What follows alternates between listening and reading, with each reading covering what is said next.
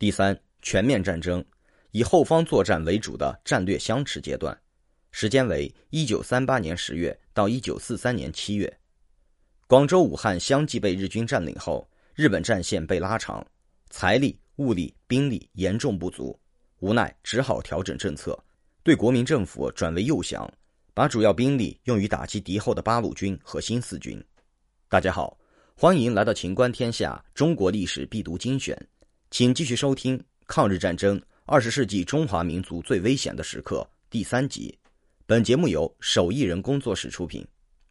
一九三九年。日军对晋察冀边区进行扫荡，边区老百姓在八路军的领导下进行游击战争，用地雷战、地道战、麻雀战等散兵作战方式牵制并消耗日军，并在一九四零年百团大战中，通过大小战斗一千八百二十四次消灭和俘虏日伪军四万人，粉碎了日军对敌后根据地的封锁政策。日军在对国民政府诱降的同时，为了巩固战区。继续对国民党进行打击，国民党军队在桂南会战和枣宜会战中英勇抵抗，大体上保住了西南、西北大后方。但国民党为保存实力，实行保守的收缩战略，同时对共产党复又进行打击，制造了皖南事变等多次反共摩擦。在此阶段，国民政府亲日派汪精卫在日本利诱下公开投诚，在南京成立伪国民政府。一九四一年底，日本偷袭美国珍珠港，美国对日宣战，太平洋战争爆发，中国也正式向德意日法西斯同盟宣战，中国战场成为世界反法西斯阵营的一部分。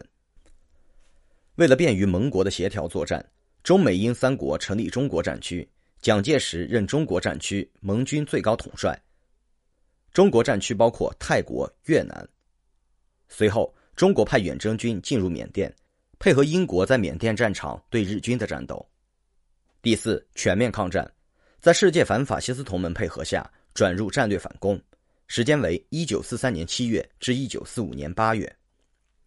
一九四三年，德意日三国同盟在全球范围的战争形势都不乐观，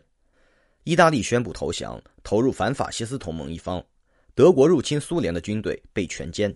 日本在中途岛海战中败给美国后，持续遭遇连番失败。在这种形势配合下，中国战场上的对日战争也开始转入反攻。一九四三年七月，共产党开始在华北、华中、华南地区对日伪军普遍发起局部反攻。一九四三年十月开始，中国军队在缅北、滇西也开始反攻作战，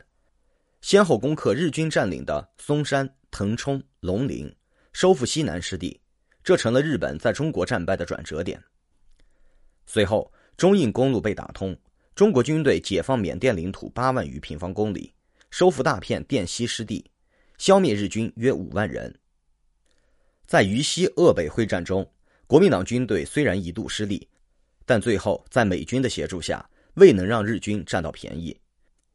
在随后的湘西会战中，国民党军队取得雪峰山大捷，歼敌三万余人。一九四五年七月，国民政府最高统帅蒋介石。美国总统杜鲁门和英国首相丘吉尔在波茨坦公告中敦促日本无条件投降。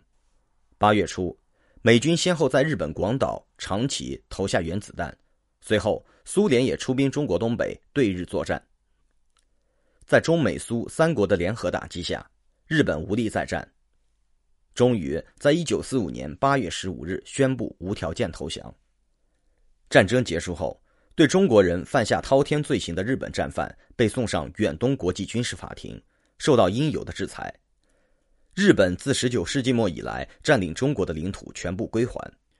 不过，抗日战争给中国人造成的创伤将永远不会被中国人遗忘。